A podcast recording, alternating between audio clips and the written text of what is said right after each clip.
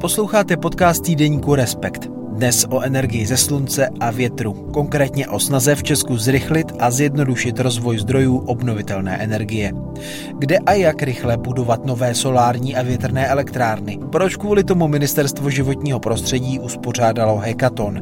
Proč na rozdíl od sousedních zemí využíváme k výrobě čisté elektřiny jen zlomek dostupné větrné energie? I to se dozvíte. Podnětný poslech vám přeje Štěpán Sedláček.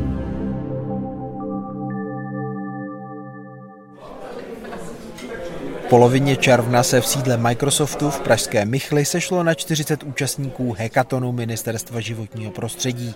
Jídlo, pití a pohodlí zasedaček vysoko nad městem měli dobrovolníci zajištěné po celý den a mohli se tak nerušeně věnovat jedinému cíli ten zněl jasně. Jak do roku 2030 zdvojnásobit výkon obnovitelných zdrojů v Česku pomocí chystaných go-to zón neboli akceleračních zón, kde má jít fotovoltaické i větrné elektrárny stavět podstatně rychleji a snadněji. Česká republika je třetí vlastně od konce počtu instalací obnovitelných eh, zdrojů eh, v celé evropské 27. Dávno nás přebyli Poláci, Rumuni, ale i Bulhaři. A to je vlastně alarmující, eh, protože eh, zelenou energii neděláme sami pro sebe, děláme ji především pro klima, pro, pro budoucnost eh, naší planety, pro to, jakým způsobem a v jakém stavu předáme naši zemi našim dětem a našim vnukům. Ale taky děláme pro náš průmysl a proto, aby vlastně Česká republika ekonomicky, pozičně, hospodářsky eh, dokázala být tam, kde je, respektive se ještě zlepšovat. Bez zelené energie to prostě nepůjde a eh, i proto tady dnes eh, vlastně stojíme po měsících práce týmu na výzkumném ústavu a ministerstvu proto, abychom zkusili vlastně dneska hackovat celý den, eh, jakým způsobem dostat eh, směrem k lidem, odprezentovat, v, realitu, v realitě to udělat tak, aby to pro Českou republiku bylo eh, dobře a zároveň přijít na všechny obavy, rizika, které tady s tím souvisí uvedl na zahájení hekatonu ministr životního prostředí Petr Hladík z KDU ČSL. Účastníci se poté rozdělili do několika týmů, v nichž s pomocí mentorů řešili, kde by zóny určené pro rychlou výstavbu solárů a větrníků měly vzniknout. Jaká související pravidla by měla platit i to, jak nejlépe ověřit soulad celostátních dat se situací v daných lokalitách, ale v neposlední řadě i to, jak celou iniciativu ze strany státu nejlépe komunikovat veřejnosti název začít. A každý má tušku a papír? Skupinky poskládané z lidí z různých oborů seděly nad připravenými mapami s červeně vyznačenými no-go zónami, kde soláry nebo větrníky dle platných regulí stavět nelze, i dalšími podklady a vymýšleli, jak omezit dosavadní bariéry v byrokracii, hlavách lidí, ale třeba i to, jak takové akcelerační zóny pojmenovat. Solární a větrná obnovitelná zóna rozvoje. No. Vlastního rozvoje. Oblastního rozvoje. Oblastního rozvoje, tam je to O, jasně. Oblastního, Oblastního rozvoje. Já jsem Martin Abel, analytik klimatýmu Asociace pro mezinárodní otázky a v tuto dobu pracováváme pro Ministerstvo životního prostředí analýzu tzv. akceleračních zón. A v rámci toho jste se rozhodli uspořádat hekaton, který je tedy spíš znám z IT prostředí, ale slouží k tomu vygenerovat nový pohled a nápady, jak to udělat třeba jinak než Přesně tak, vychází to z přesvědčení u nás Asociace pro mezinárodní otázky, že vláda by měla přistupovat zodpovědně k tomu vytváření těch veřejných politik, říkáme tomu evidence-based policy making, čili rozhodování se na základě dat a nejen dojmů.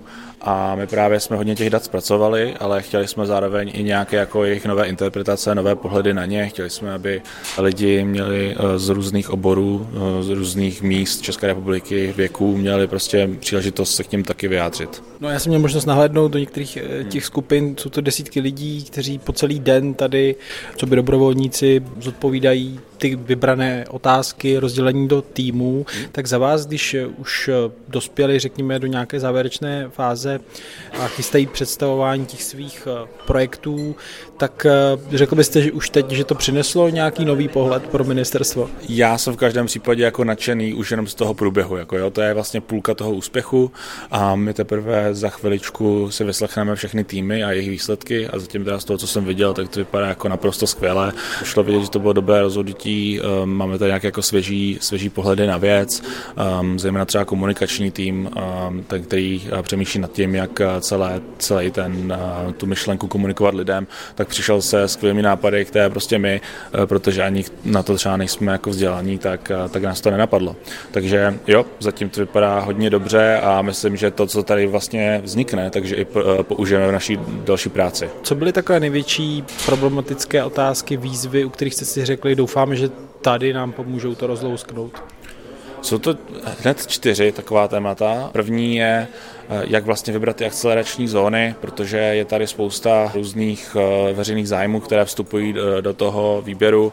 Není to jenom ochrana krajinného rázu, jak si někteří můžou myslet, ale ochrana různých rostlinných a živočišných druhů, kulturních památek, je to, je to o tom, kde je dostatek infrastruktury a tak dále a tak dále. Tak to je jedna otázka, jak vlastně tady tohle vážení různých veřejných zájmů. Potom taky jak jsem už zmínil, tu komunikační strategii, protože vy prostě je to velice těžký, já nevím, jaký máte jako zkušenosti vy nebo posluchači, ale eh, spousta lidí eh, nerada vidí obnovitelné zdroje v, jako v jejich blízkosti třeba bydliště a neuvědomují si třeba to, že pokud to řeknou všichni, tak chtěl, nemůže to tak mít prostě všichni, jo, že někde to být musí a že je potřeba prostě akorát najít ta nejšetrnější místa, a, tak ale jak to komunikovat, tak aby vlastně, aby to nebylo jako lidem vnucený, ale aby chápali, že to bylo celý vybráno na základě jakých dat a, a jako zodpovědně. Třetí záležitost je to, vlastně, když vybereme ty akcelerační zóny, tak jaké podmínky v nich budou panovat. Jo? Dneska trvá povolení větrné elektrárny až třeba 10 let, pokud ji vůbec povolí. A pokud chceme do roku 2030 splnit jako ambiciozní cíle ve výstavbě obnovitelných zdrojů, tak to takhle nemůže dál zůstat. Tisíc elektráren do roku a ve skutečnosti je to jeden z problémů, že ten jako jasný cíl politický nám pořád chybí a já věřím, že se to v nejbližších měsících změní s novými strategickými dokumenty. A nicméně je v podstatě už teď jasné, že ať to, bude, ať to bude jakýkoliv přesný cíl, tak to bude násobek toho současného výkonu a my teda musíme pracovat s tím, jak zrychlit to povolovací řízení, a jak to usnadnit těm investorům, ale to pouze tam, kde to opravdu jako by být usnadněno mělo. Poslední oblast eh, je potom taková kontrola. My eh, vnímáme to, že ta data, která máme, tak nemusí reflektovat realitu úplně naplno a že to je jenom nějaký model, který bychom chtěli probrat eh, s účastníky, těch, kteří žijí v těch krajích, kde třeba by ty akcelerační zóny měly vzniknout, aby nám řekli, tady um, to sice vypadá jako, že by to bylo dobrý nápad, ale není, protože dejme tomu je to zrovna místo, které bude vidět v širokém okolí, anebo uh, tam um, třeba uh, se zrovna pohybují lidé nebo něco takového.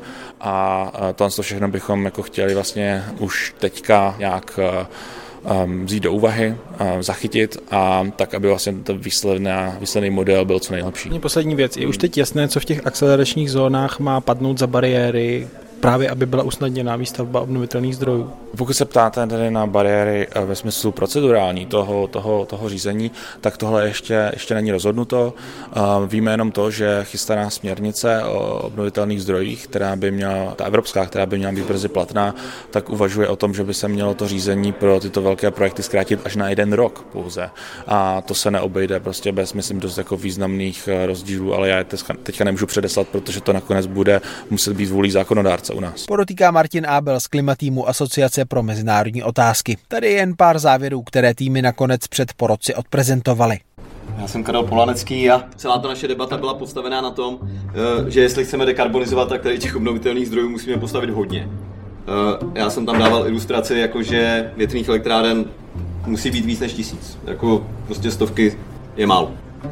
Bez toho ta dekarbonizace nejde a my dekarbonizovat chceme.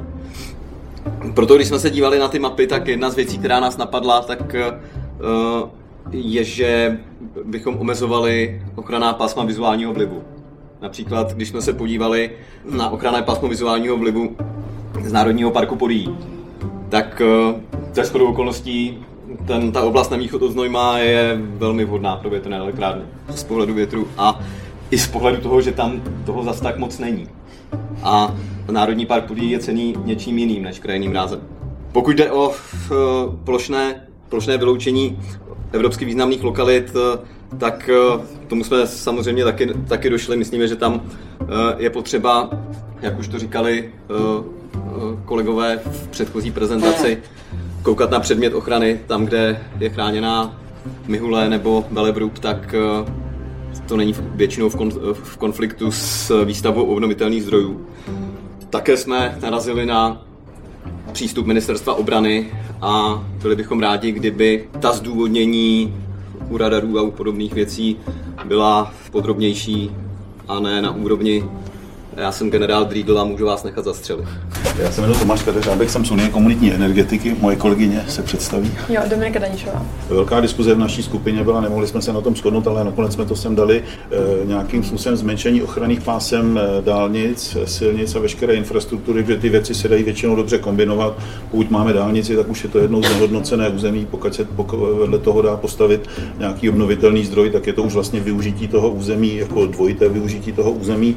E, proti tomu samozřejmě jsou nějaké bezpečnostní třeba diskuze, ale bylo by prostě potřeba zvážit, který z těch zájmů v tuto chvíli je, je, je, je, je podstatnější. Možnost výstavby fotovoltaik pod elektrickým vedením, samozřejmě zase při zvážení všech technologických eh, aspektů. A napadlo nás taky umístěvání těch větrníků do těch míst těch dnes poničených lesů, to znamená v podstatě připustit tu realizaci toho větrníku v rámci, v rámci lesního pozemku. Dobrý den, mé jméno je Adam Ondráček, já jsem zakladatel studia Kontra, komunikační strateg. Chtěli jsme vlastně obejít slovo zóna, a pokud možno se dostat ke slovu lokalita. To znamená, obzor je zkrátka obnovitelná zóna oblastního rozvoje. Tady tento název, to znamená, když už jsme zde bavili furt o zónách, tak už se budeme bavit o obzorech.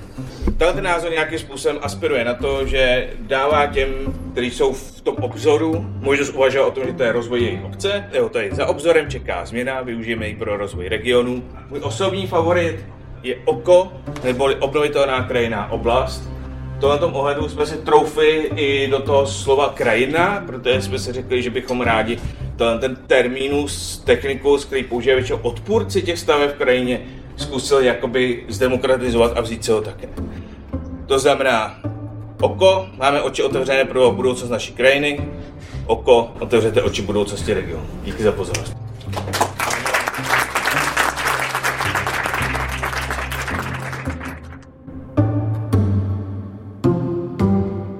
Ministr životního prostředí Petr Hladík působil po zhlédnutí závěrečných prezentací spokojeně a slíbil, že s výsledky budou na ministerstvu dál pracovat. Ty podněty, které tady vlastně zazněly celou tu dobu, poslouží tomu týmu Ministerstva životního prostředí pro dalším uvažování a formulaci eh, právě těchto akceleračních zón. To znamená to jakýsi velmi důležitý vstup. Pan Sedláček, respekt. Eh, ten hackathon se teda týkal jak solárů, tak větrných elektráren, u kterých eh, jsou asi velké jak limity, tak velký potenciál, tak mě by zajímalo za vás ve světle toho hackathonu, kde jsou ty hlavní bariéry v případě větrníků a kolik těch větrníků by za vás Česko tedy mohlo v rámci těch go-to zón nebo akceleračních zón po roce 2030 eh, mít? Já to teď neřeknu. Neřeknu to úplně sválně, protože na základě té práce, kterou teď děláme, tak my chceme, řekněme, eh, mít hotovou někdy eh, do konce roku udělat CEU, potom by mělo přijít nařízení vlastně v polovině roku 2024. To chceme implementovat do české legislativy právě pomocí těchto go-to zón. Někdy od roku 2025 bychom tady mohli mít legislativní prostředí naprosto transparentně e, nastavené, kde a jakým způsobem by to, by to bylo možné. To znamená, teď nechci říkat ty počty, protože to bude i, i detail toho, eh, jaký je vyvedení výkonu, kolik vlastně jako se reálně dá, eh, dá postavit, jakým způsobem přistoupíme i třeba k té agregaci a tak dále, což dává nějakou velkou logiku eh, jako takovou.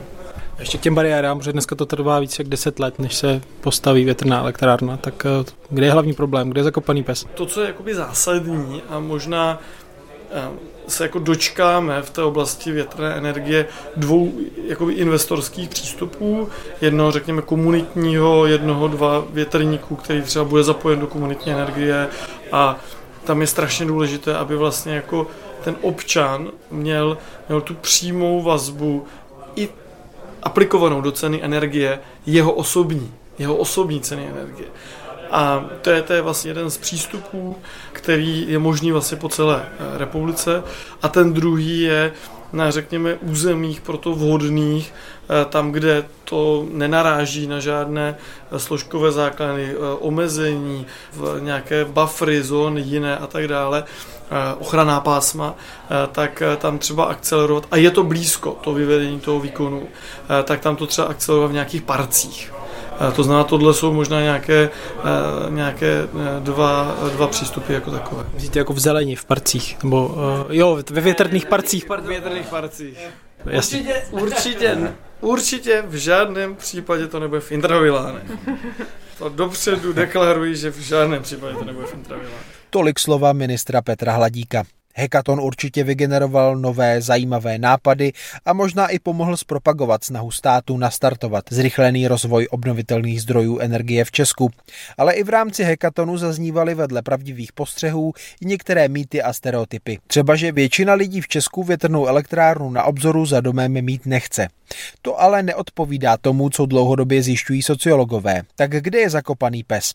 A jsou vůbec podobné akcelerační zóny zapotřebí? Sociolog Bohumil Frantal problematiku zkoumá řadu let a některé závěry rozporuje. Více dozvíte v rozhovoru s ním. Hostem podcastu týdeníku Respekt je environmentální sociolog a geograf Bohumil Frantal z Ústavu Geoniky Akademie věd České republiky. Dobrý den, vítejte. Dobrý den. Pane Frantále, my se nacházíme v situaci, kdy se v Evropě schyluje ke konci spalování uhlí v rámci tedy snahy zlepšit ochranu klimatu a Česko tedy potřebuje relativně rychle přejít na čistší zdroje energie, mezi které patří solární a větrné elektrárny. Když je řeč o těchto obnovitelných zdrojích, tak jak se dnes česká společnost právě k ním staví. Je její postoj něčím specifický? Je potřeba rozlišovat uh, vlastně takový ten obecný postoj takové té veřejnosti jako celku, obnovitelným zdrojům jako nějaké myšlence, technologii, která uh, slouží k zmírňování globálních změn klimatu, uh, k ochraně životního prostředí, vyrábí čistou energii. A dá se říct, že tady na té obecné úrovni ta míra, jak se říká, sociální akceptace je velice vysoká. Tam eh, se pohybujeme kolem 90%, eh, to znamená, že absolutní většina obyvatel podporuje tady tu myšlenku, souhlasí s tím, že je potřeba dělat něco pro ochranu životního prostředí, zmírňovat ty následky změn klimatu, přejít na čistou energii. Ale potom samozřejmě je ta eh, takzvaná lokální nebo komunitní akceptace, která je vlastně na té úrovni konkrétních lokalit, území, když má dojít na to realizovat nějaký konkrétní projekt, eh, postavit ty konkrétní elektrárny v nějaké lokální krajině. A tam samozřejmě už eh, ta míra toho souhlasu nebo té akceptace kolik eh, procent lidí je ochotno přijmout, že ty elektrárny budou v blízkosti jejich bydliště, tak klesá. Tady ten rozdíl v těch postojích mezi tou, mezi tou obecnou sociální akceptací a tou lokální, tak eh, v literatuře se označuje jako takzvaná sociální mezera, social gap, a vlastně dříve eh, byla vysvětlována uh, tou takzvanou NIMBY teorií, uh, což je z anglické zkratky Not in my backyard, uh, ne na mém dvorku v češtině. A tady ta teorie nebo předpoklad, že vlastně většina lidí souhlasí s myšlenkou podpory obnovitelných zdrojů jako obecné ideje, ale nechtějí, netolerují vlastně tu výstavbu konkrétních zařízení v blízkosti svého bydliště, tak eh, vlastně bylo často uznávána jako jediné takové vysvětlení toho rozdílu v té míře akceptace. Jak eh, mezi politiky, tak v médiích se to eh, celkem neustále omílá, ale i bohužel pro ty investory, i těmi samotnými investory a plánovači. Ale vlastně výzkumy, které se týkají nějakých vnímání, postojů, nejenom k větrným elektrárnám, ale i k dalším technologiím, protože tady ten NIMBY efekt nebo ta teorie původně vznikla už v 50. letech a týkala se jaderné energetiky, jaderných elektráren, kde opravdu platí, tady ten koncept, tak eh, když se zkoumaly vlastně postoje vnímání eh, větrných elektráren od 90. let a později, tak se zjistilo, že tady ten koncept vlastně relevantní pro ty obnovitelné zdroje není a že ten rozdíl mezi tou obecnou podporou a tou nižší lokální podporou je způsobený nebo ovlivňovaný jinými faktory. Česká republika nebo Češi jsou dlouhodobě a stále ještě pořád eh, typičtí vysokou podporou jaderné energetiky. Což souvisí eh, s takovým tím dědictvím ještě z doby socialismu, kdy tady fungovala velice dobrá osvěta, propagace tradiční energetiky, postavené vlastně na národní bezpečnosti, lokálních zdrojích, ať už uhlí nebo potom jaderných elektrárnách. A ta propagace osvěta relativně velice dobře zafungovala, takže do dnešní doby Česko společně s Bulharskem, kde to je o něco míň, mají absolutně nejvyšší podporu té tradiční energetice a jádru. Tohle to už vlastně implikuje to, že ta podpora těch obnovitelných zdrojů nebyla tak vysoká, respektive nebyla tady tak eh, pocitována ta potřeba je rozvíjet. Bylo tady velice dlouho i v médiích politiky zdůrazňováno, že my máme to jádro, my máme uhlí, dlouhodobě a ještě pořád Česká republika je, je vlastně čistý vývozce elektrické energie. Potom samozřejmě jiné aspekty jsou závislost na, na fosilních zdrojích, na ropě, v dopravě a tak dále. Ale co se týče produkce elektrické energie, tak jsme byli nezávislí a stále jsme a jsme exportéři, takže nebyl takový tlak na ten rozvoj těch obnovitelných zdrojů. Takže to je specifické, ta, ta podpora té tradiční energetice, jak na politické úrovni, tak i tou obecnou veřejností. A druhá taková uh, specifičnost je to, že u nás oproti třeba Německu, Rakousku, ale i Spojeným státům, uh, západní Evropě, uh, Skandinávii, Nizozemí, tak u nás panuje vůči obnovitelným zdrojům takový hodně utilitární a ekonomický přístup. Ta akceptace, ať už ze strany politiků nebo i obyčejných lidí v uvozovkách, je položená nebo postavená na tom, že z toho máme nějaké ekonomické benefity. Jo, ať už eh, vlastně přínos do nějaké národní energetické bezpečnosti, nebo to, že splníme nějaké závazky Evropské unii, tak na té lokální úrovni ten ekonomický benefit do rozpočtu obcí, případně nějaké benefity eh, občanům těch obcí jako takovým. A to je specifické oproti třeba Rakousku, Německu a těm dalším zemím, co jsem říkal, kde mnohem větší procento lidí podporuje obnovitelné zdroje z důvodu těch environmentálních, klimatických a tak dále.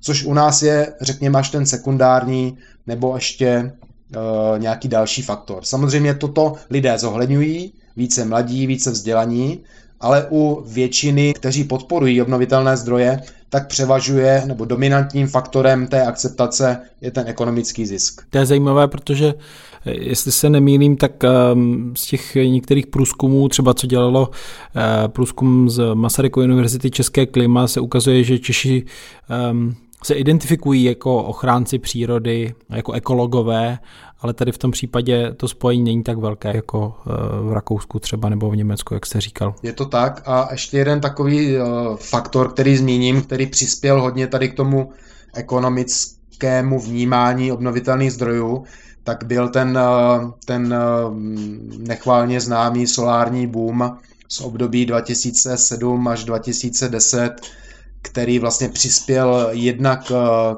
k takovému zhoršení imidže vnímání obnovitelných zdrojů jako takových a přispěl i k tomu, že vlastně ty obnovitelné zdroje jsou vnímané jako biznis.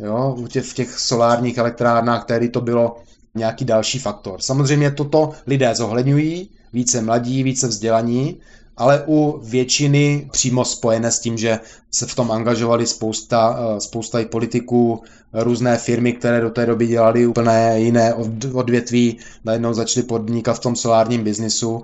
A tady tenhle ten vlastně biznisový model do dneška přetrvává v tom obecném vnímání, že vlastně ty obnovitelné zdroje jsou jako biznis a není to, jak kdyby to environmentální hledisko tak bráno jako to primární. No, no ono v souladu eh, s tím narrativem, který jste zmiňoval, tedy, že jde o nějakou i ekonomickou příležitost, eh, tak s tím se třeba pojí i ta eh, nová studie, ke které přihlížejí vlastně členové vlády, studie od společnosti Deloitte, která ukázala, že tedy v rozvoji obnovitelných zdrojů je pro Česko značný potenciál i ekonomický, že do roku 2030 pro výstavbu elektráren větrných i solárních může získat Česko z evropských dotací více než 200 miliard a pak ve výsledku tedy ty investice můžou podstatně navýšit produkci čisté energie, ale taky příjmy domácností, tuzemskou výrobu a vytvořit i desítky tisíc pracovních míst. Tak a s tím se samozřejmě pojí i to hledisko ochrany klimatu, které třeba není vždy tak zdůrazňováno, ale eh, kde jsou hlavní bariéry v tom, aby se eh, takhle rychle dařilo ty obnovitelné zdroje budovat v Česku, řekněme do roku 2030, pokud by to bylo v řádu, já nevím, eh, necelých 20 gigawatt instalovaného výkonu, jako třeba v té studii se píše. Já bych tady asi opravdu rozlišoval větrné elektrárny a ty solární nebo fotovoltaické elektrárny.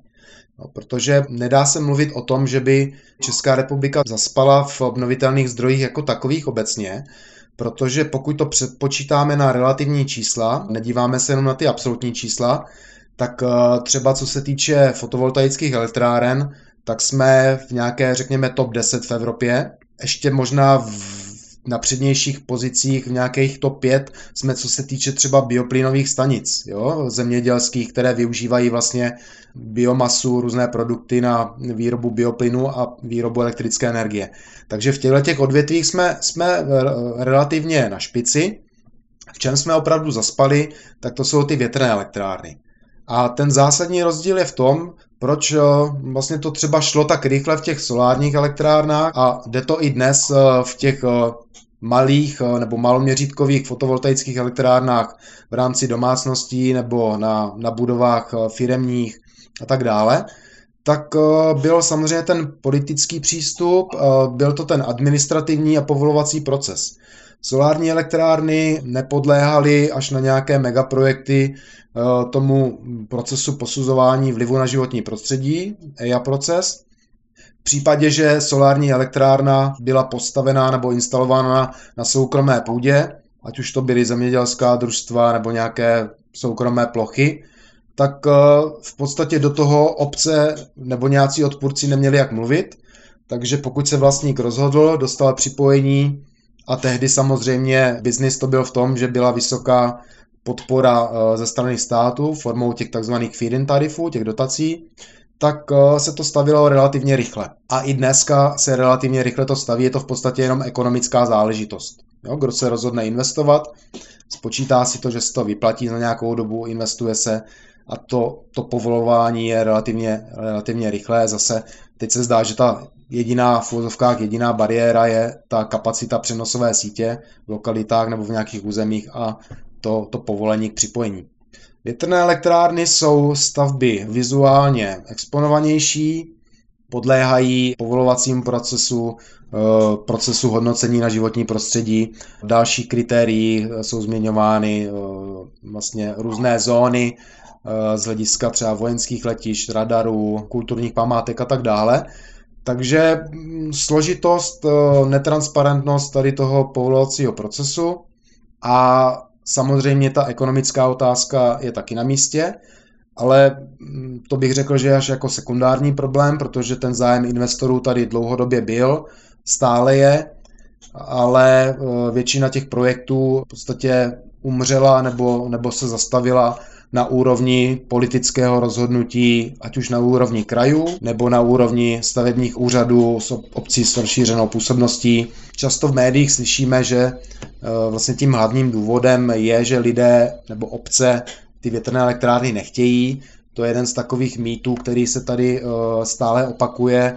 Já se snažím eh, kolikrát, když se objeví takový článek a je to tam zmíněno, psát těm autorům na iDnesu, dalších médiích, že ať se neopakuje furt tenhle ten mýtus dookola a dokola, protože většina projektů, které byly zastaveny nebo stojí, tak eh, neskončila z toho důvodu, že by nechtěli ti lidé v těch obcích ty elektrárny, ale že to bylo zastaveno na úrovni krajů, na úrovni regionu, v podstatě politickým rozhodnutím. Případně eh, byl problém v tom, že vznikla nějaká lokální opozice, ale opozice z těch sousedních obcí, které, to je asi důležitá otázka, možná se k ní potom dostaneme ještě podrobněji, to znamená, že oni v těch sousedních obcích by ty elektrárny viděli, ale neměli by z toho žádný ekonomický benefit, protože ty benefity jdou pouze obci, na již katastrálním území ty elektrárny stojí.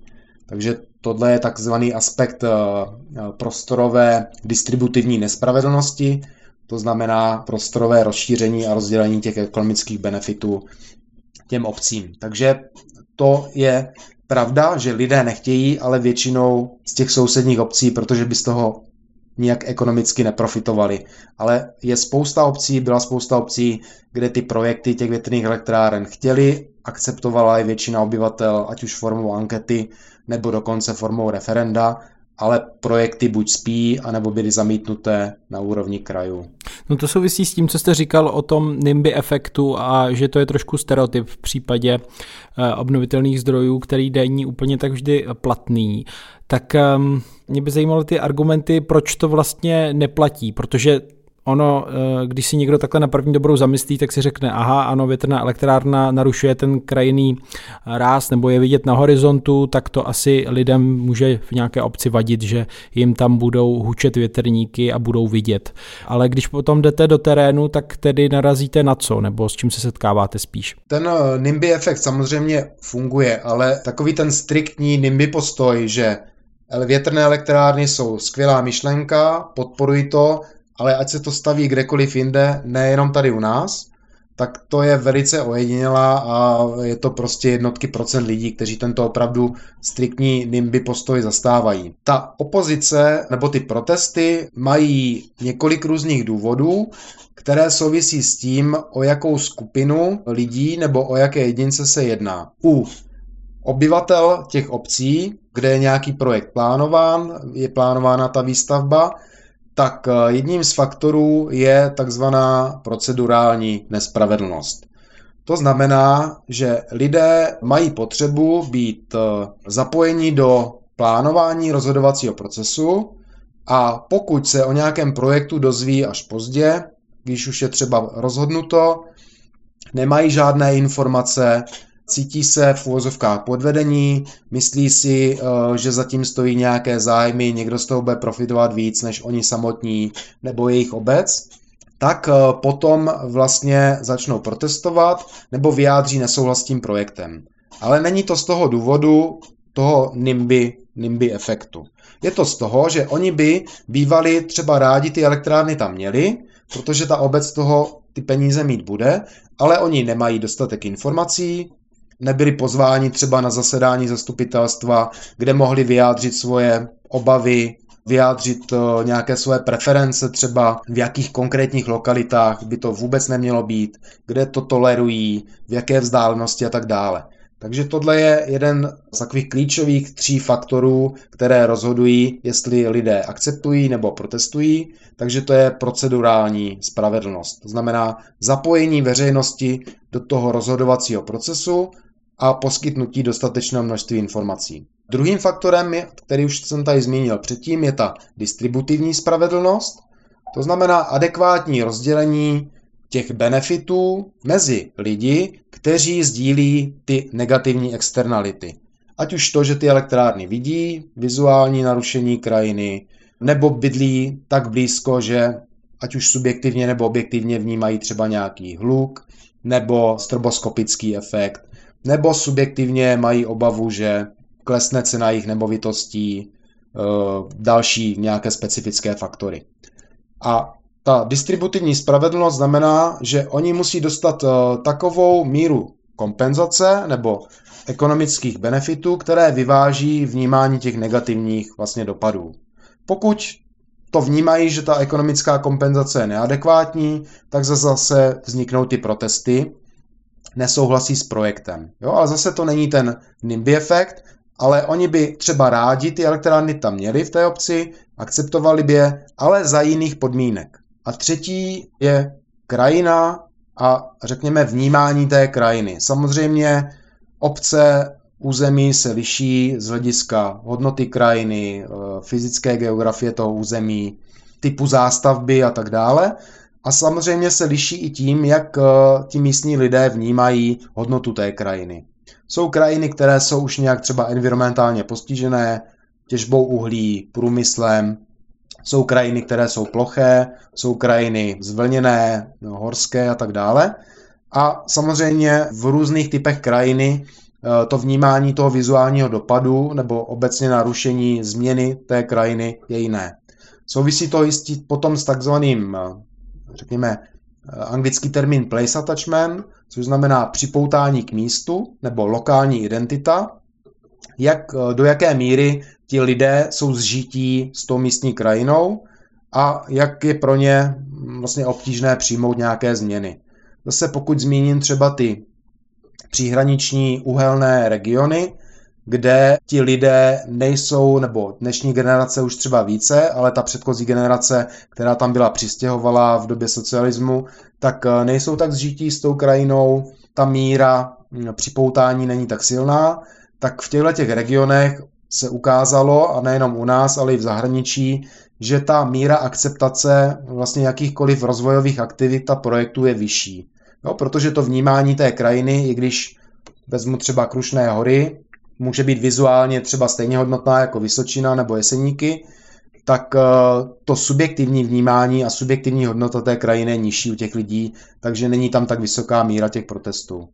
No, takže to jsou tři základní faktory, procedurální spravedlnost, ten proces, eh, distributivní, znamená ekonomické benefity a konkrétní krajina a vnímání subjektivní dopadů na tu krajinu. Já vím, že vy jste spoluautorem studie, která vyšla v časopise Energy Research a Social Science, kdy jste vlastně s kolegy zkoumali konkrétní případy ve Španělsku, nebo desítky konkrétních případů ve Španělsku a Česku a i nějaký tedy, řekněme, střet, nějaké střety kolem toho, kdy se vyjednávalo právě to, asi to zřízení těch větrných elektráren, tak jaké z téhle studie plyne třeba poučení doporučení, asi už jste co z toho zmínil, ale nebo jaké z toho vyplývají doporučení potom pro politiky, úředníky? My jsme se zaměřili na rozdíl od vlastně většiny dřívějších studií a výzkumů, které se zabývají takzvanými příklady dobré praxe a nějakými úspěšnými projekty, což jsou vlastně projekty, které šly, dá se říct, hladce, lidé tam moc neprotestovali, nebyl žádný konflikt s krajinou a tak dále.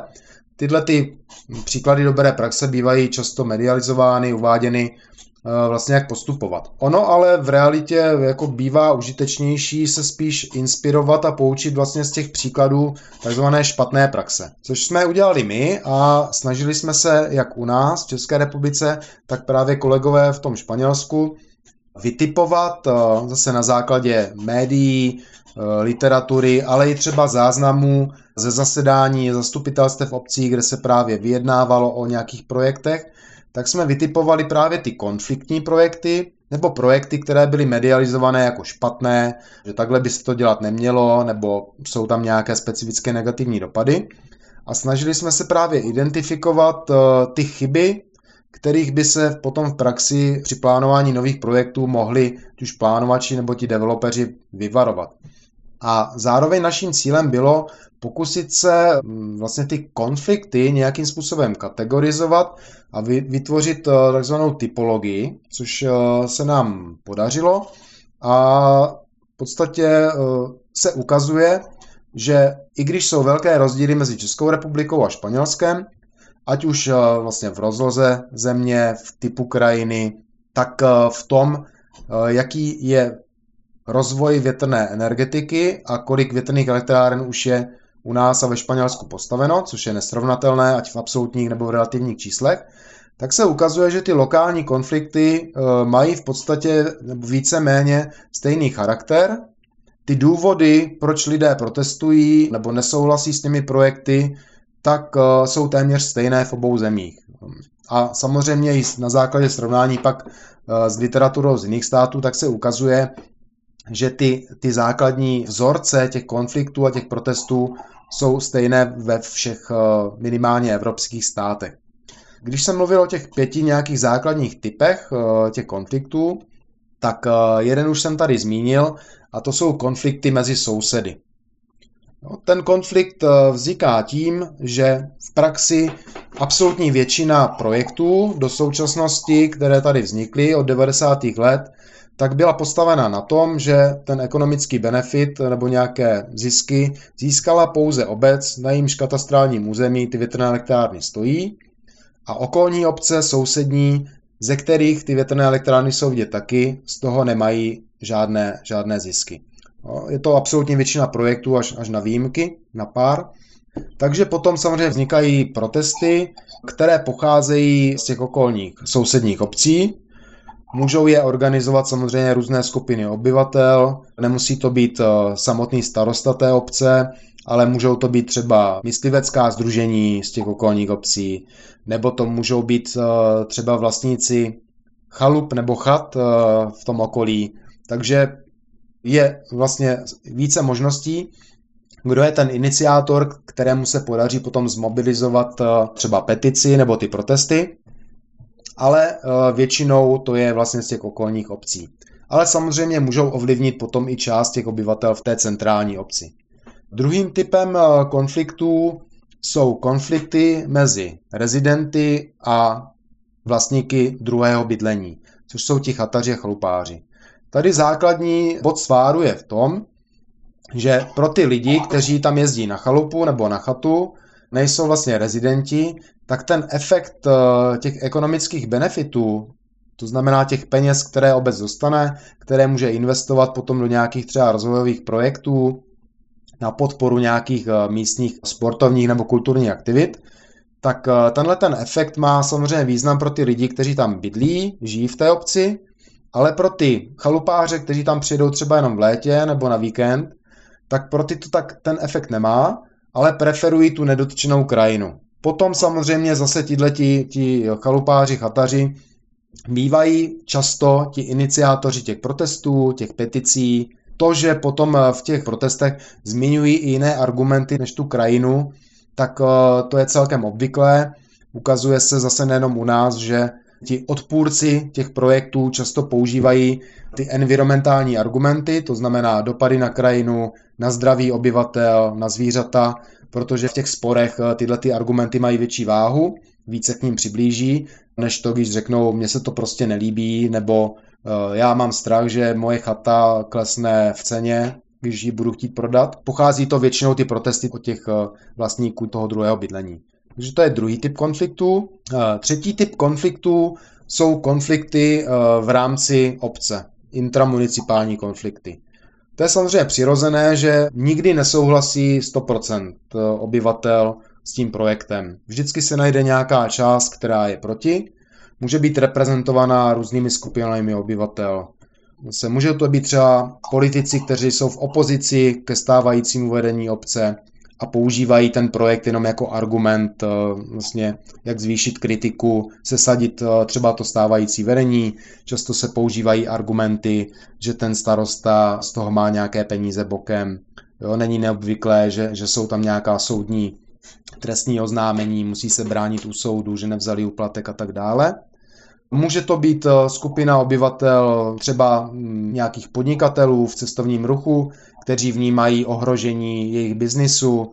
Může to být skupina plně nějaká různorodá obyvatel, kteří prostě vizuálně se jim ty větrné elektrárny opravdu nelíbí. Takže je to vlastně konflikt eh, různých skupin v rámci té jedné konkrétní obce. Čtvrtý typ eh, konfliktů jsou konflikty tzv. hierarchických úrovní, a to jsou konflikty, kdy vlastně třeba obec samotná s projektem souhlasí, ráda by tam větrné elektrárny měla, protože z toho bude mít nějaký ten ekonomický benefit, ale ten projekt je zastaven na vyšší hierarchické úrovni, to znamená ať už ORP nebo kraj častěji. No to je ten problém, že eh, spousta krajů nebo většina krajů si vytvořila nějaké v rámci územně plánovací dokumentace studie, které vymezovaly lokality, kde není vhodné stavět a zůstaly nějaké zbytkové lokality, kde třeba se stavět dá. Samozřejmě tam třeba není dostatečný větrný potenciál nebo ty takzvané jako možné lokality jsou minimální, potom samozřejmě má nějaký argument, jak ty projekty může zakázat.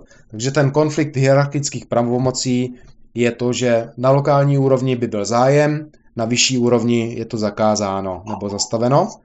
Eh, co je zajímavé, tak eh, v tom Španělsku to funguje většinou v praxi opačně, že tam eh, ten přístup těch regionů je takový podobný, jako se plánuje v současné době u nás, že se vymezí a priori nějaké takzvané to-go, nebo ty akcelerační zóny, kde bude a priori doporučeno, že by se tam mělo stavět a mohlo stavět, takže to v tom Španělsku eh, v některých regionech, ne ve všech, už funguje a je zájem ty větrné elektrárny stavět, takže oni investorům nabídnou nějaká konkrétní území a i když ty obce potom nebo místní obyvatelé s tím nesouhlasí, tak naopak, eh, což je rozdílné oproti nám, tak ty obce mají velice, eh, jak kdyby málo pravomocí se postavit tomu rozvojovému plánu toho regionu.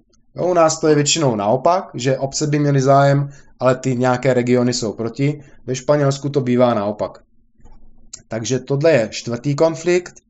A poslední konflikt, eh, který by se mohl zdát, že je jako obvyklý, ale málo kdy se v praxi děje, tak to je konflikt eh, obec versus developer nebo investor. Investor nebo developer má zájem stavět, ale obec eh, jak kdyby nechce nebo protestuje což jako v realitě je velice jako málo obvyklé, protože pokud obec nechce, tak se stavět nedá.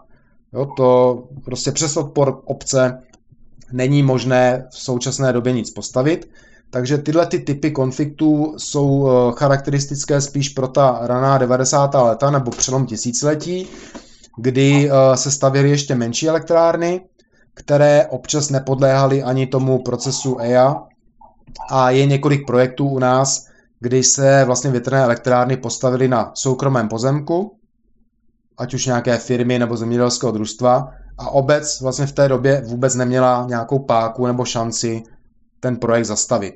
A ani z toho nemá nic, žádné, žádné benefity. Takže to je několik, eh, řekněme třeba do desítky eh, takových projektů, kdy, kdy byl opravdu konflikt mezi obcí a tím developerem a ta obec tím nic neudělala. V dnešní době toto nemůže nastat, protože v podstatě všechny projekty, aby vůbec eh, mohli dostat eh, to finální souhlasné stanovisko eh, kraje nebo stavebního úřadu, tak vyžadují minimálně akceptaci formou ankety nebo nejlépe referenda v té obci.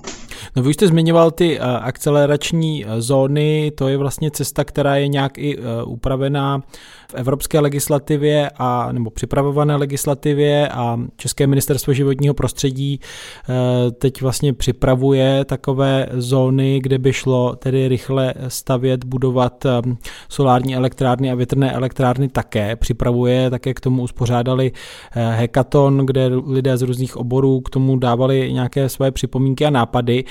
Tak za vás ve světle toho, co jste teď říkal, pokud, a když se asi zaměříme víc na ty větrné elektrárny, kde je ten nevyužitý potenciál asi větší, tak um, pokud mají vzniknout takové zóny, kde by teda byla zrychlená výstavba, tak um, co byste vlastně státu doporučil, na co se zaměřit, protože um, vy jste tady zmiňoval ten španělský příklad, kdy například ty obce se k tomu mohly míň vyjadřovat, to je vlastně zase v rozporu, co jste říkal předtím, že je třeba ty lidi zapojit do toho co nejdřív, tak tak co by byly takové hlavní asi vaše připomínky k tomu? Určitě ta španělská cesta to můžeme vnímat jako, eh, jako poučení z chyby a tudy cesta nevede.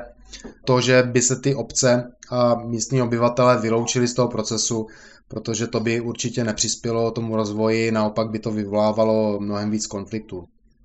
Takže ta samotná myšlenka eh, toho vyčlenění těch zón je samozřejmě dobrá, já osobně, mm, kdyby nedomnívám se, že až jako taková nutná potřeba něco nového vytvářet, protože tady ty, to vymezení těch zón eh, tady v podstatě existuje. První nějaký metodický pokyn Ministerstva životního prostředí a mapa, ta takzvaná semaforová, která vyčlenovala eh, no-go zóny, eh, červené, žluté zóny, hraniční a ty zelené, tak eh, tady existuje v podstatě nějakých 15 let. Ten metodický pokyn byl několikrát aktualizován, naposled myslím 2018, takže ono se jako nic moc eh, dalšího nového vymyslet nedá. Já jsem si četl nějaké závěry z těch, eh, z těch hekatonů, jak říkáte. Určitě jako je zajímavé, nebo to, že se jim tam podařilo vytvořit nějaké jak kdyby širší prostorové klastry, že tam pracovali s prostorovými jednotkami na úrovni katastru obcí, což je určitě nějaká forma inovace a mm, jako je dobré. Klíčovou otázku je, jaké všechny ty limitní faktory e, do toho vymezení těch zón jsou zapojeny. Protože těch limitních faktorů je obrovské množství od ochrany přírody a krajiny, od těch limitů z hlediska ministerstva obrany, letiště, e, radary, samozřejmě kulturní památky, historické památky. K tomu u nás přispívá i to, že je třeba nemožnost stavět v okolí silnic, eh, dálnic, což v mnoha zemích je povoleno. Naopak je to vnímáno jako pozitivum, protože ta krajina už eh, je nějakým způsobem dotčená, ať už dálnicí nebo třeba těmi liniovými stavbami, vysokonapěťovým vedením a tak dále. Takže proč tam eh, vlastně to nevyužít eh, i pro výstavbu těch větrných elektráren nebo solárních panelů? Potom samozřejmě limity z hlediska nějakých lokálních eh, živočišních druhů. To je u nás asi nejtypičtější příklad tetřívka, který zastavil velké množství projektů a další, další specifika. Takže toto nemám přesnou informaci, která všechna tato kritéria byla zohledněná. Osobně si myslím, že samozřejmě pokud budou vytyčeny tyhle ty uh, to go zelené zóny, tak to bude pozitivní impuls, uh, ale je otázka, do jaké míry to budou ty kraje akceptovat a přijmou toto vymezení. Protože uh, jako v současné době je velká spousta projektů ve fázi plánování anebo ve fázi, hm, řekněme, usnutí. Obce mají zájem o ty projekty, ale ty projekty jsou pořád blokované na té krajské úrovni. Takže klíčové je teď to, aby kraje změnili přístup, aby opravdu změnili svoje regionální územně plánovací dokumenty a strategie, co se týče energetického rozvoje a další vlastně soustažné normy a, a plány a aby opravdu teda v těch zónách e, tomu dali volnou ruku a nechali to na té lokální úrovni. Že když potom ti místní obyvatele a ty obce s tím budou souhlasit, tak ať už oni do toho nezasahují. Při samozřejmě při zohlednění všech těch uh, legislativních limitů, ochrany přírody, krajiny a tak dále. Takže tohle vidím jako klíčovou věc. A jako druhou klíčovou věc, která uh, jako pořád si myslím, že nebývá zmíněna v médiích nebo v těch diskuzích, mluví se o zlepšení komunikace nebo nějakých personal public relations, Eh, jak komunikovat s tou veřejností, což je velice důležitá věc, ale klíčový vidím eh, ten faktor té distributivní spravedlnosti a změnit ten model toho prostorového rozšíření těch ekonomických benefitů. Což eh, zase, pokud se vrátím k tomu hekatonu, byli tam nějací, myslím, že i někdo z kolegů z, z Vukozu, kteří vlastně pracují z GISy, Eh, s prostorovými nástrojemi, dají se vytvářet různé mapy viditelnosti, 3D vizualizace, které vlastně umožní vytvořit mapy, odkud eh, ty větrné elektrárny budou vidět, do jaké míry, do jaké výšky a tak dále. A tyto podklady potom můžou sloužit i k vymezení těch map nebo zón kompenzačních, kde všude, eh, které obce by měly dostat a jakou třeba míru nebo podíl z těch ekonomických benefitů. Je otázkou, jak toto bude reflektováno i vlastně v nějaké té finální podobě eh, zákona o komunitní energetice. Eh, zase ten model, který funguje velice dobře v Rakousku, ve Skandinávii, třeba v Dánsku, to, že samotní obyvatelé mají možnost eh, investovat formou nákupu nějakých akcí nebo podílů v těch projektech a potom vlastně mají přímý benefit oni samotní, nejenom teda jejich obce. Eh, do rozpočtu, ale i oni samotní z toho mají nějaké konkrétní peníze, tak tenhle ten model se ukázal, že funguje a to je vlastně další možnost. Jo, že vlastně umožní umožní ten investor nějakému širšímu okruhu v rámci těch obcí sousedních, aby se na tom podíleli. Naše zkušenost ještě zase jako výzkumníků z těch několika projektů, které u nás se realizovaly, což byla vítězná Protivanov, firma Eldaco to tady realizovala jako jedna z prvních nebo jediná v podstatě, tak eh, zase to naráželo na nějaké legislativní bariéry, které se týkají, v podstatě souvisí to s nějakým zákonem o, o akciovém trhu. A v praxi se ukázalo, že těch eh, několik desítek nebo možná stovek lidí, kteří se rozhodli do těch projektů větrných elektráren investovat, tak z důvodu nějakého legislativního nastavení ty jejich finanční zisky byly tak jako, jako minoritních vlastníků tak mizivé, až eh, záporné, eh, co se týče odvodu daní, tak v podstatě po několika letech to raději prodali eh, nějakému majoritnímu vlastníkovi, což vlastně provozovatel těch elektráren, protože to pro ně nemělo ten, ten efekt. Takže existuje potom samozřejmě něco, je energetický zákon, ale aby to všechno fungovalo jako systém, tak je potřeba uh, mluvit vlastně lidmi, s lidmi z praxe, s těmi developery, investory, kteří vidí tady ty reálné potom bariéry a ty problémy a je na to navázáno spousta další legislativy. Takže tohle jsem uvedl jenom jako jeden z příkladů, kdy dobrý nápad, ale stejně to nemusí fungovat.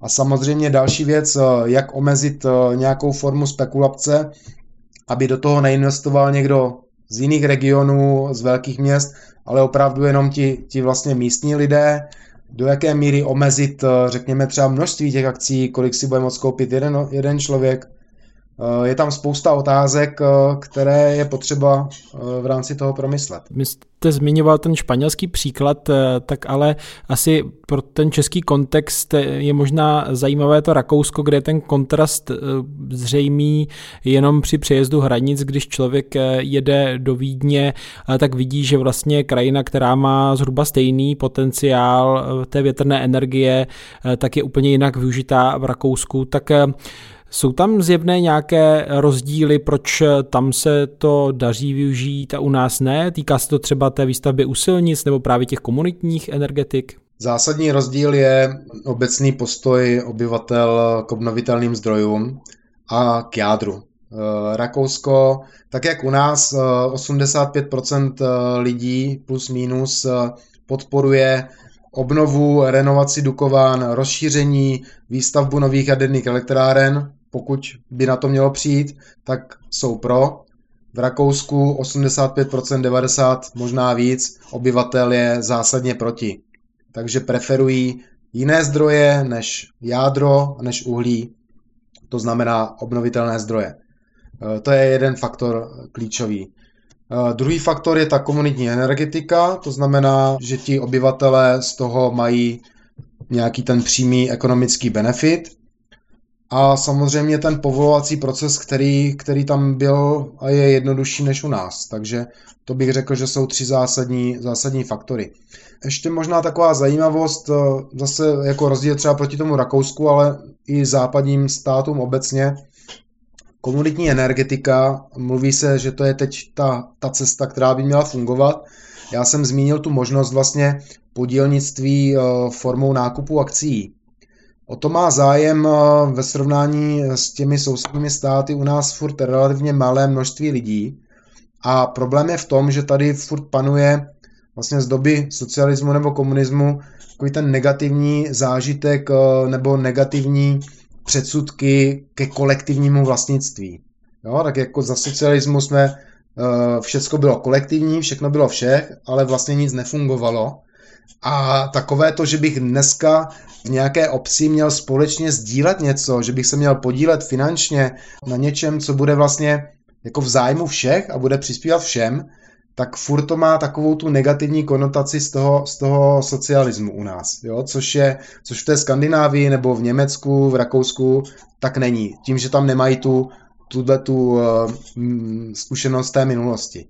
Takže tady na tom bude taky potřeba zapracovat Myslím si, že to, co teď probíhá třeba v české televizi, eh, takový ten propagační dokument nebo, nebo shot eh, v prime timeu o větrných elektrárnách, o komunitní energetice, tak to je jako dobrá cesta. Myslím, že to je natočeno velice dobře ale mělo by toho být mnohem víc a i formou nějakých jak kdyby jiných streamů, jiných médií a tak dále. Čili z toho, co říkáte, mi vyplývá, že vlastně eh, tady ta další výstavba přijetí větrných elektráren naráží vlastně na něco, čemu asi sociologové říkají privatismus, že, že, že česká společnost eh, má tedy odpor k, k nějakým, nějakému třeba družstevnímu vlastnictví a spíš má všechno sama pro sebe, ať už to je bazén nebo auto a další věci. Hmm, je to určitě tak. V podstatě pokud se podíváte na ty, na ty příklady projektů té takzvané dobré praxe komunitní energetiky, tak jsou to obce, kde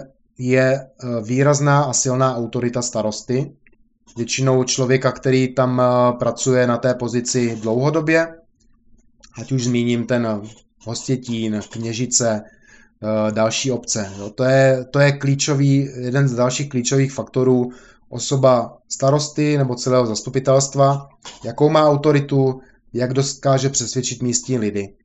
Eh, prostě v obcích, kde každé volební období se mění zastupitelstvo, mění se starosta, není tam taková důvěra, tak uh, tam je problém v podstatě schválit cokoliv, eh, jakýkoliv rozvojový projekt, jakékoliv změny. Pokud uh, lidé věří svým politickým zástupcům, je to, je to jako půlka úspěchu zaručená, jo, přesvědčit ty lidi. Takže tohle je taky důležitá věc, ale to už je na té lokální úrovni otázka, jak, jak do jaké míry toto lze, lze ovlivňovat nějakou kampaní jako na, na národní úrovni asi moc ne.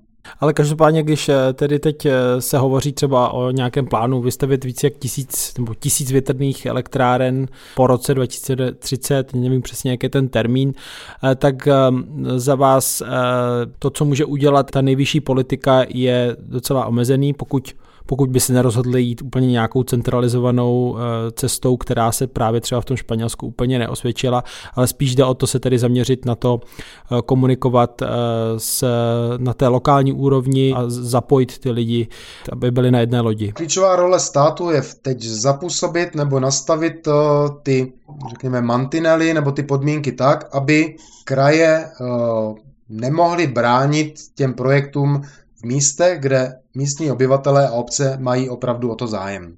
To je zásadní věc státu na úrovni těch krajů. A potom si myslím, že e, prostě první krok by mohl být to povolit ty projekty tam, kde už jsou rozplánované několik let ve fázi e, ať už spánku nebo pozastavení. A osobně si myslím, že není až tak nutné vytvářet nějaké nové, nové zóny, e, nová vymezení, protože jako by stačilo teď jenom povolit to v těch obcích, kde, kde to jako lidé chtějí. Jo, je i spousta, spousta obcí, kde už nějaké elektrárny stojí a ty obce a i ti obyvatelé si na to zvykli a souhlasí, že ty projekty by se roz, rozrostly. Jo, že místo jedné, dvou elektráren by tam klidně akceptovali pět, šest, někde i víc. Minulý týden jsme dělali eh, výzkum eh, na jiné téma, v Horním Jiřetíně na Mostecku. Starosta Horního Jiřetína zmiňoval, že tam mají spoustu území, kde by rádi třeba stavěli jak solární elektrárny fotovoltaické, tak i třeba větrné elektrárny. Nad Jiřetínem je Nová Ves v horách, což je obec, kde stojí myslím 6 nebo 7 elektráren už asi 15 let. Mají zájem, že klidně by tam mohlo být víc těch elektráren. Jo? Je to krajina postižená těžbou uhlí, Bohužel tam je, e, naráží na tolik bariér, zmíním jenom další třeba vyškrtnutí území po těžbě uhlí, kde ještě jsou nějaké evidované uhelné zásoby, tak ministerstvo průmyslu, pokud tato území vlastně nevyškrtne, tak na nich nelze rozvíjet žádné nové projekty, dávat ani ty solární panely. Jo, takže další jak kdyby bariéra, která vyžaduje nějakou změnu. Další věc je třeba, co je u nás zakázáno nebo zatím není povoleno, tak výstavba větrných elektráren v zalesněných územích. Což taky třeba ve Skandinávii, myslím si, že i v Rakousku, v nějakých eh, státech v Německu je jako možná, jo? protože u nás to je a priori jako no-go zóna, zalesněná území. Takže je, je otázka, jak nastavit jak zmírnit ty kritéria. Tam jde o to, že ty uh, nové velké elektrárny vlastně můžou stát vysoko nad uh, stromy, což třeba uh, z pohledu toho vysokého potenciálu na Vysočině ve vztahu ke kůrovcové kalamitě by se vlastně dalo, dalo využít. Je to tak, no. Ještě zmíním třeba další konkrétní příklad, jo, kde si myslím, že není potřeba vymezovat zóny, ale jsou zóny, o kterých víme, tak to je zázemí jaderné elektrárny Dukovany což je lokalita s vynikajícím větrným potenciálem. V minulosti tam bylo několik projektů, které uh, vlastně byly zastaveny uh, na úrovni kraje, protože kraj jak Vysočina, tak i Homoravský, tak patří, patřili dlouhodobě k hlavním odpůrcům větrných elektráren. Takže v to jsou dva, dva kraje v České republice, které mají uh, v souhrnu nebo v součtu největší zatím nevyužitý realizovatelný potenciál. Dalo by se tam stavět, jo? když tam člověk, který to zná, nebo když tam projíždíte, obrovské chladící věže, Dukovan, eh, infrastruktura, vysokonapěťové vedení. Ta krajina už se dá označit jako takzvaná energetická krajina, to znamená krajina dotčená energetickým průmyslem a je paradoxní, že, že právě ty projekty eh, byly zastaveny s argumentem eh, vizuálního dopadu na, na charakter krajiny.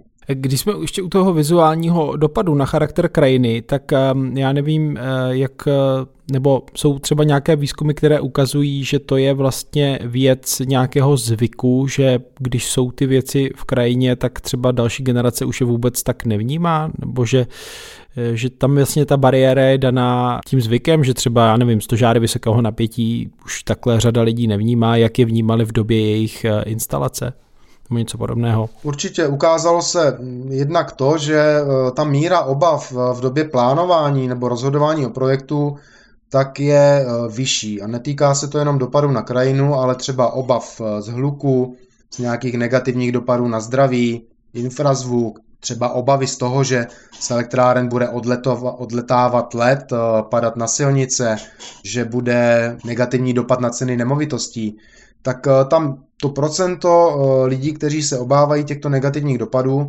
tak eh, je výrazně vyšší v době toho plánování a rozhodování, ale pokud se vrátíte do těch lokalit, kde se ty projekty povedlou skutečnit, tak s odstupem několika let a s vlastní zkušeností s tím provozem, tak většina těch obav se nenaplní a to procento těch lidí, kteří vyjadřuje to, že opravdu vnímají ty negativní dopady, tak je o 20-30% nižší. Jo, když tak řeknu třeba eh, konkrétně obavy z hluku, tak v době plánování vyjadřuje 70-80% obyvatel, ale když se tam vrátíme do těch lokalit, do těch obcí, tak třeba po pěti, po šesti letech, tak eh, ta míra obyvatel, které vnímají subjektivně nějaký dopad eh, hluku, tak je třeba 25-20%. Jo, takže podobné to je u těch dalších negativních dopadů.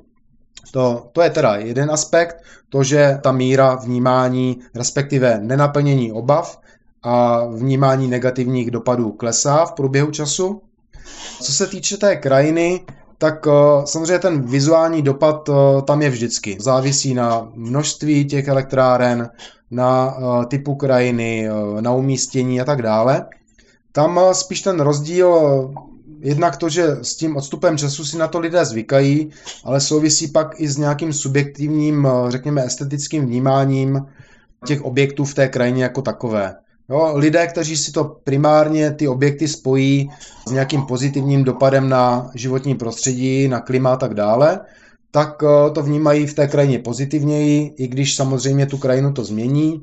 Lidé, kteří a priori eh, mají negativní postoj k obnovitelným zdrojům, podporují tradiční energetiku, preferují nedotčenou krajinu, tak samozřejmě subjektivně ten dopad vnímají, vnímají jako negativně a ani, v průběhu, ani v průběhu času se to jejich vnímání nezmění. Ale většinou to je tak, že eh, k tomu přispívají často i, i ty vizualizace a vlastně nějaké hm, řekněme až fejkové, fejkové fotografie, kteří, které často používají eh, odpůrci Eh, v těch kampaních, eh, protestech, vlastně vizualizace, které nejsou reálné, tak potom to vlastně vzbudí ty obavy u lidí. Pokud se někde podaří a ty elektrárny jsou postavené, tak ty lidi zjistí, že vlastně to není tak viditelné, jak očekávali a vlastně třeba i z mnoha částek nebo domů v rámci nějaké obce to není třeba vidět vůbec. Samozřejmě v rámci nějaké denní dojížďky do zaměstnání, za nákupy a tak dále do okolí, tak ty elektrárny jsou vidět, ale v mnoha případech si lidé na to zvykli a vnímají to jako novou krajinou dominantu, nový orientační bod, zlepšení vlastně i třeba imidže té obce a tak dále. A možná ještě jednu věc, co je také důležité připomínat, ty větrné elektrárny jsou stavby dočasné, které tady můžeme mít třeba 20, 25, 30 let a potom jsou relativně snadno demontovatelné. Samozřejmě na nějaké náklady je potřeba to rozřezat, recyklovat a tak dále, ale z hlediska dotčení krajiny ve srovnání s vodní energií, s těžbou uhlí, dalšími aspekty, tak prostě ta krajina za 25 let, až třeba přijdeme na nějaké jiné zdroje, dokážeme ekonomicky lépe využívat eh, vodík, další paliva, tak eh, ty elektrárny se dají demontovat a nikdo nic nepozná. Takže tohle je potřeba si taky uvědomovat, že to může být jenom vlastně otázka dočasná a nemusíme to tady mít už navždy. Závěrem ještě nějaké téma nebo třeba mýtus, na který narážíte často eh, v české společnosti nebo i v médiích, eh, který byste třeba chtěl rozptýlit? První mýtus, který se neustále eh, opakuje mezi některými politiky a média to opakují, že u nás nefouká, Případně, že u nás nefouká tak jako v Německu a v Dánsku. Takže to je první mýtus, který byl eh, vyvrácen mnoha studiemi, jak českými kolegové z Ústavu fyziky atmosféry Akademie věd, tak zahraničními studiemi. Prostě u nás fouká, při dnešních technologiích by se daly větrné elektrárny eh, z hlediska ekonomického profitu stavět v podstatě kdekoliv. Eh, potenciál, ten realizovatelný potenciál České republiky je srovnatelný nejenom s Rakouskem, ale i třeba s Belgií a s Nizozemím, kde už mají přes 4000 eh, megawatt instalovaných větrných elektráren, že to je první mýtus. A druhý mýtus, že lidé a obce větrné elektrárny nechtějí. Samozřejmě část lidí nechce větrné elektrárny, nebude s tím souhlasit, ale to je tak třetina Samozřejmě jsou nějaké lokální rozdíly, ale eh, z našich dlouhodobých výzkumů, které provádíme od roku 2008, v různých lokalitách eh, s odstupem času sledujeme vývoj té názorové hladiny, tak se ukazuje, že třetina lidí pouze nesouhlasí s těmi projekty, zhruba nějakých 55-60% zastává souhlasné stanovisko a samozřejmě část tom je taková ta, řekněme, pasivní akceptace, že jim to je jako jedno, souhlasí, protože jim to je jedno. Jo, část těch 60% podporuje aktivně, část eh, podporuje pasivně a pouze zhruba 30% nebo třetina jako obyvatel je, je proti. Jak říkáte, děláte dlouhodobé průzkumy, eh, ale přijde mi, že tam je prostě velký nesoulad eh, nějakého veřejného obrazu, veřejné debaty o tom tématu s tím, jaké reálně jsou postoje ve společnosti. Tak co je takový hlavní jazyček na vahách? Mm, myslíte postoje jako v, v rámci médií nebo? Ne, to, co jste teď popsal, že vlastně jakoby většina těch lidí by byla pro, ale uh, pak když uh, si otevřete některé uh, servery nebo tak, tak spíš se zdá, že vlastně to lidé nechtějí, argumentuje se třeba právě tím NIMBY efektem a tak, takže mně přijde, že to je takový nějaký nesoulad, který nevím, ne, neznám ten trend, když to sledujete od roku 2008, že se to vlastně posouvá a možná jsme v nějakém bodě, kdy, když už o tom potom mluví i ta politická reprezentace, jsou na to další investiční prostředky a snaha to prosadit, takže se to může teď, teď zvrátit ale říkal jsem si, co je vlastně takový ten co je takový ten pomyslný jazyček na vahách, kdy, kdyby se to mohlo vlastně přehoupnout a najednou by tady ta uh, diskuze vypadala jinak. Ten mediální obraz v tomhle má velice, nebo hraje velice významnou roli. Je to obecně jako ze vším, nebo s informacemi, co mě teď přijde v poslední době jako obecně, že vždycky ty negativní příklady jsou více jak kdyby medializované. Jo, to, to můžete si vzít třeba i ty bioplynové stanice, kterých se tady u nás jich postavilo dvě, tři stovky a mnoho let eh, se v médiích opakovaly jeden, dva příklady jako negativní, eh, jako zápach a lidé nemohou žít v blízkosti bioplynové stanice, ale těch dalších 200 příkladů, kde lidé o tom ani v podstatě neví, že tam ta bioplynová stanice stojí, že ta technologie je instalovaná tak dobře, využívání těch zdrojů je tak dobrých, že ty negativní dopady tam nejsou, tak eh, to už prezentováno není. Takže to podobné to je i v případě těch eh, solárních elektráren, těch větrných elektráren. Vždyť se spíš se opakují nebo je upozorňováno na ty negativní příklady, kde lidé protestují, protože z toho nic nemají, protože tam byla třeba nějaká, nějaký korupční problém z nějakého důvodu. Příklad větrná elektrárna, která chytla od blesku a zhořela někde ve Spojených státech a je to využíváno, ta fotografie do dneška prostě nebezpečí. No, takže zdůrazňování a vyzdvihování spíš těch negativních než těch pozitivních příkladů a stále šíření nějakých těch mýtů. Takže takže je potřeba mluvit o tom, mluvit o těch pozitivních příkladech, respektive mluvit hlavně o těch objektivních, objektivních faktech, o těch negativních dopadech, které se nerealizují, o tom, že ta hlučnost eh, v dnešní době těch technologií v podstatě neexistuje. Samozřejmě, když si stoupnete pod tu elektrárnu, tak tam něco slyšíte, ale z hlediska limitů, v jaké vzdálenosti ty elektrárny mohou stát eh, od eh, obydleného, obydlené zástavby, tak tam už to slyšet není.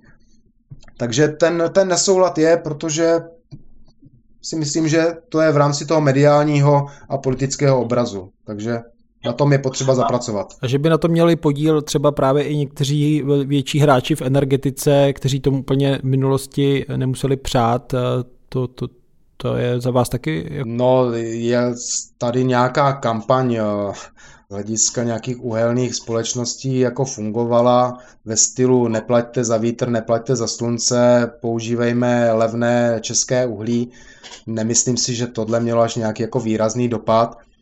Z hlediska Česu, tak tam si myslím, že ten jako dlouhodobě měl zájem rozvíjet eh, větrné elektrárny, ale vzhledem k tomu, že znal legislativní prostředí a podmínky, tak to raději realizoval v Rumunsku a Bulharsku, kde to mělo mnohem výraznější a rychlejší ekonomický efekt, ale eh, ten zájem si myslím trvá a teď teprve se rozjede i u nás, takže z hlediska velkých hráčů to tam nevnímám, že by, že by jako někdo záměrně blokoval ten proces. Spíš je to opravdu nějaká všeobecná osvěta a, a přístup politiků, jak na té, na té národní úrovni, to znamená podpora té tradiční energetiky dlouhodobě, tak i na té regionální úrovni. Co ještě zajímavé, takže u nás, že to je tak jako, dá se říct, napříč, napříč politickým spektrem, jo, což je se rozdíl oproti třeba jiným západním zemím Británii, Spojeným státům, Německu, kde je jasně, eh, kdyby v rámci toho politického spektra dané, kdo podporuje víc ty obnovitelné zdroje a kdo míň. U nás eh, tady se zhodla ČSSD, když byla ve vládě z ODS, ze zástupci KDU, v podstatě dlouhodobě strana zelených, která je dlouhodobě ale mimo parlament, tak je jediný takový podporovatel obnovitelných zdrojů. Eh, hnutí ano, tam se nedá říct, že by jako fungovala nějaká jako systematická podpora. Takže teď, teď no, vlastně ministr Hladík na ministerstvu životního prostředí se zdá, že, že jak kdyby jasně dává najevo pozitivní, pozitivní uh, přístup v tomhletom. Vidíme, jak se to vyvine. Dodává environmentální sociolog a geograf Bohumil Frantál z Ústavu geoniky Akademie věd České republiky. Díky, že jste si našel čas pro eh, týdenník Respekt a pro náš podcast. Děkuji za pozvání a Naschledanou. A to bylo z dnešního podcastu Týdeníku Respekt vše. Díky, že nás posloucháte a čtete. Tento podcast by nevznikl bez podpory předplatitelů a předplatitelek Týdeníku Respekt. Naslyšenou se těší Štěpán Sedláček.